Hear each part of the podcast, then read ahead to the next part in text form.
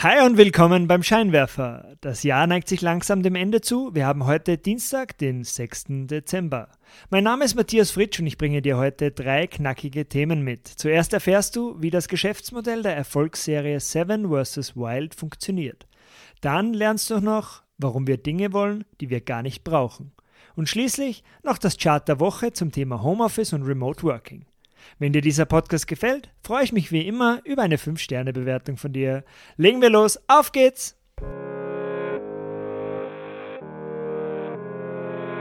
Willkommen beim Scheinwerfer. Dieser Podcast bringt Unternehmern und Führungskräften die Geheimnisse der erfolgreichsten Unternehmen und die wichtigsten Insights, um bessere Entscheidungen zu treffen. Jeden Dienstag frisch zum Frühstück serviert.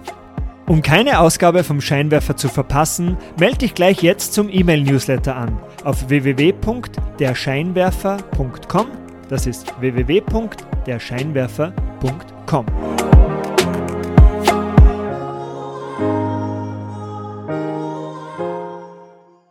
Starten wir gleich los mit dem ersten Thema für heute, dem Geschäftsmodell der Erfolgsserie Seven vs. Wild. Die spannendsten Serien laufen ja derzeit anscheinend nicht im Fernsehen oder auf Netflix, sondern auf YouTube. Anfang November ist die zweite Staffel der Survival-Sendung Seven vs. Wild auf dem YouTube-Kanal von Fritz Meinecke angelaufen. Das Format ist ziemlich einfach erklärt. Es werden sieben Kandidatinnen für sieben Tage einzeln auf einer tropischen Insel in Panama ausgesetzt ohne Wasservorräte, Unterkunft oder Lunchpakete und sie dürfen maximal sieben Hilfsgegenstände mitnehmen. Die Teilnehmerinnen sind komplett auf sich allein gestellt, kämpfen gegen widrige Wetterbedingungen, gefährliche Tiere und tödliche Pflanzen und bleiben, solange sie durchhalten können. Es gibt auch keine Kamerateams bei Seven vs. Wild, die ganzen Videoaufnahmen stammen von den GoPros der Kandidatinnen. Und über einen Zeitraum von acht Wochen werden insgesamt 16 Folgen äh, gezeigt. Die sind teilweise bis zu eineinhalb Stunden lang und kommen immer am Mittwoch und am Samstag auf YouTube. Bereits die erste Staffel von Seven vs. Wild in Schweden war ein Mega-Erfolg. Jede der 16 Folgen wurde bis heute durchschnittlich 5,5 Millionen Mal aufgerufen. Also es sind wirklich Quoten, von denen viele Fernsehmacher nur träumen können. Aber was macht das Erfolgsformat jetzt eigentlich aus? Obwohl die Teilnehmer mit einfachen Mitteln überleben müssen, liefert die Produktion im Hintergrund Content auf Blockbuster-Niveau. Sprünge aus dem Helikopter bei der Aussetzung, Militärboote zur Überwachung der Insel, sogar Krokodile am Lagerplatz und zehn eigene Behind-the-Scenes-Episoden gibt es auch. Im Gegensatz zu vielen Survival-Formaten im Fernsehen ist bei Seven vs. Wild keine Folge geskriptet. Die Zuseher erhalten daher einen authentischen Blick darauf, wie durchschnittliche Menschen in Extremsituationen reagieren. Die Folge, die am Samstag herausgekommen ist zum Beispiel, die wurde jetzt nach 36 Stunden bereits von rund 4 Millionen Menschen angesehen. Aber wie funktioniert jetzt das Geschäftsmodell hinter Seven vs. Wild? Das Business Punk Magazin und einige YouTube-Kanäle haben versucht, das Erfolgsmodell hinter der Serie auszurechnen. Für die Teilnehmerinnen ist der Deal schnell erklärt. Es gibt kein Geld für die Teilnahme, dafür eine enorme Reichweite. Die zweite Staffel wurde zusätzlich mit reichweitenstarken Creators besetzt, zum Beispiel Knossi, der hat 1,4 Millionen Abonnenten auf YouTube, oder dem Salzburger Fitness-Influencer Sascha Huber, der hat 1,6 Millionen Abos. Und mit diesen reichweitenstarken Creators können sie jetzt noch ein größeres Publikum ansprechen. Aber wie schaut es jetzt mit den Produktionskosten aus? Die Miete der Insel allein soll einen niedrigen sechsstelligen Betrag verschlungen haben. Dann haben sie Personalkosten für das zehnköpfige Produktionsteam und die vier Experten aus dem Medical Team, müssen Helikopter anmieten, die kosten 5000 Euro pro Flug und haben auch zahlreiche Bootsfahrer und Helipiloten in ständiger Bereitschaft. Und das Ganze verschlingt natürlich bedeutende finanzielle Ressourcen. Der Organisator Fritz Meinecke beziffert die Produktionskosten auf einen saftigen sechsstelligen Betrag. Die werden wahrscheinlich ziemlich knapp an der Marke von einer Million Euro kratzen. Doch wie schaut es jetzt auf der Einnahmenseite aus? Es gibt drei große Einnahmequellen. Das erste sind Sponsoren. Jede Folge wird von einem Werbepartner gesponsert. Da gibt es zum Beispiel die Snackmarke Coaro, die Handyhüllenfirma Rhino Shield oder der Lebensmittelanbieter YFood. Die müssen für die Partnerschaft mit der Serie derzeit tief in die Tasche greifen. Die Serie wird nämlich jetzt in der Zeit um den Black Friday und vor Weihnachten ausgestrahlt, in der die Konsumenten ohnehin in Spendierlaune sind und die Werbekosten wohl auch über dem Jahresdurchschnitt liegen. Insider schätzen die Einnahmen mit den Werbepartnern auf rund 30 Euro pro 1000 Videoaufrufe. Pi mal Daumen gerechnet würde das jetzt bei einer internen Erwartung von rund 7 Millionen Aufrufe pro Episode Gesamteinnahmen von ca. 3 Millionen Euro bedeuten. Also 30 Euro pro 1000 Aufrufe, das sind bei 7 Millionen Aufrufen pro Folge, also 30 mal 7000 mal 16 Folgen, insgesamt 3,36 Millionen Euro. Für die Werbepartner selber ist die Kooperation mit Seven vs. Wild eine Riesenchance. Das Format wird schließlich nicht nur in der jeweiligen Folge gefeiert, es gibt auch zahlreiche Reaction-Videos der Teilnehmer und Memes auf TikTok und Instagram. Der Multiplikationseffekt ist also enorm. Die zweite große Einnahmenquelle ist der Umsatz mit YouTube-Werbung. Während jeder Folge wird von YouTube zusätzlich Werbung ausgespielt. RPMs, also Revenue per Mille, das sind Umsatz pro 1000 Aufrufe, RPMs von mindestens 10 Euro sind sicher nicht unüblich. Und bei diesen RPMs und rund 7 Millionen Klicks pro Video würde sich ein Potenzial von 1,1 Millionen Euro für die ganze Staffel ergeben. Wenn jetzt die Videos in der nächsten Zeit, sagen wir insgesamt 10 Millionen Aufrufe durchschnittlich schaffen, dann sind sogar 1,6 Millionen Euro möglich. Der dritte Umsatzbereich ist mit Merchandise. Es gibt auch Merchandise-Artikel, wie zum Beispiel ein Fotobuch für 55 Euro, Plakate oder ein Jahreskalender. Das Umsatzpotenzial damit ist ein bisschen schwieriger zu schätzen, aber ein niedriger sechsstelliger Betrag sollte schon herausschauen.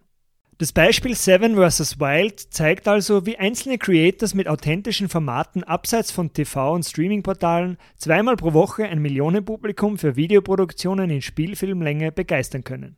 Und dabei gleichzeitig auch ein lukratives Geschäftsmodell mit einem verhältnismäßig kleinen Team aufbauen können.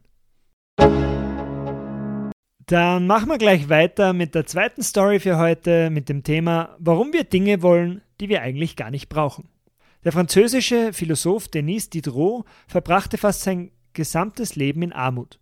Im Jahr 1765 benötigte er aber plötzlich Geld, um die Hochzeit seiner Tochter zu finanzieren.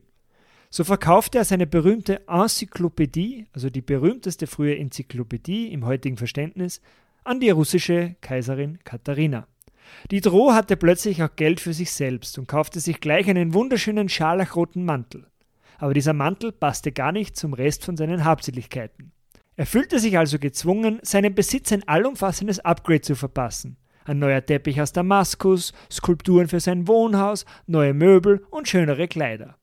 Dieser sogenannte Diderot-Effekt bezeichnet das Phänomen, dass Neuanschaffungen zu einer Konsumspirale führen können und wir plötzlich Dinge für unverzichtbar halten, die wir früher gar nicht benötigt hatten. Das neue Kleid zum Beispiel erfordert auf einmal neue Ohrringe und neue Schuhe. Der neue Couchtisch passt plötzlich gar nicht mehr zu unserem alten Teppich und zur Wohnzimmerlampe. Auch im Geschäftsleben ist dieses Phänomen häufig anzutreffen. In Boomzeiten werden schnell die Mitarbeiterteams aufgebaut, für diese vielen neuen Mitarbeiterinnen wird ein teures Büro angemietet. Zahlreiche neue kostenpflichtige Softwarelizenzen sollen uns die tägliche Arbeit erleichtern und Probleme lösen, die wir vorher eigentlich noch gar nicht hatten. Wir fokussieren uns auf Geschäftsfelder und Projekte, die gar nicht zu unserem Kerngeschäft gehören, und die Effizienz unserer Marketingkampagnen wird auch nicht mehr bis ins kleinste Detail verfolgt. In wirtschaftlich unsicheren Zeiten kann uns diese neue Kostenwelle jedoch schneller drücken und unbeliebte Kostensparmaßnahmen erforderlich machen. Im dritten Beitrag für heute geht es um eine sehr interessante Grafik, die wurde im Charter Newsletter gezeigt. Da geht es um Folgendes. 50% aller Bewerbungen auf LinkedIn werden derzeit für Homeoffice-Stellen eingeschickt, also Berufe, die von daheim erledigt werden können und für die man nicht ins Büro kommen muss. Diese hohe Nachfrage nach Homeoffice trifft jedoch nicht auf die Angebote der Arbeitgeber, weil 85% aller Jobanzeigen auf der LinkedIn-Plattform würden Büropräsenz erfordern. Den Link zum Artikel habe ich dir in die Shownotes gepackt, da kannst du es nochmal genauer anschauen. Und zum Abschluss noch drei ganz kurze Stories aus der Welt der Wirtschaftsnachrichten, damit du weißt, was sich so tut gerade. Erstens, der Wirecard-Prozess beginnt am Donnerstag. Das Strafverfahren um den mutmaßlichen Wirecard-Betrug geht zweieinhalb Jahre nach dem Kollaps des Unternehmens endlich los. Im Zentrum steht der ehemalige CEO Markus Braun, der seit Sommer 2020 in U-Haft sitzt. Auf ein Urteil wird man wohl aber länger warten müssen. Das Landesgericht München hat 100 Prozesstage bis ins Jahr 2024 angesetzt. Zweitens, Experten erwarten nur geringe Auswirkungen nach Ölembargo. Seit gestern gilt das neue Embargo der EU auf russisches Rohöl. Laut Walter Bolz, dem ehemaligen Chef der österreichischen E-Control, dürfte sich das Embargo aber nur wenig auf Österreich auswirken, da kaum mehr Erdöl aus Russland importiert werde. Die Preise für Diesel, Benzin und Heizöl könnten aber in den nächsten Wochen wieder zulegen. Und drittens plus 1,7 Prozent. Die österreichische Wirtschaft legt im dritten Quartal zu. Trotz schwieriger Rahmenbedingungen ist die österreichische Wirtschaftsleistung im Jahresvergleich gestiegen, jedoch geringer als in den Vorquartalen. Im ersten Quartal des Jahres wurde ein Wachstum von 9,2 Prozent erzielt und im zweiten Quartal von 6,0 Prozent.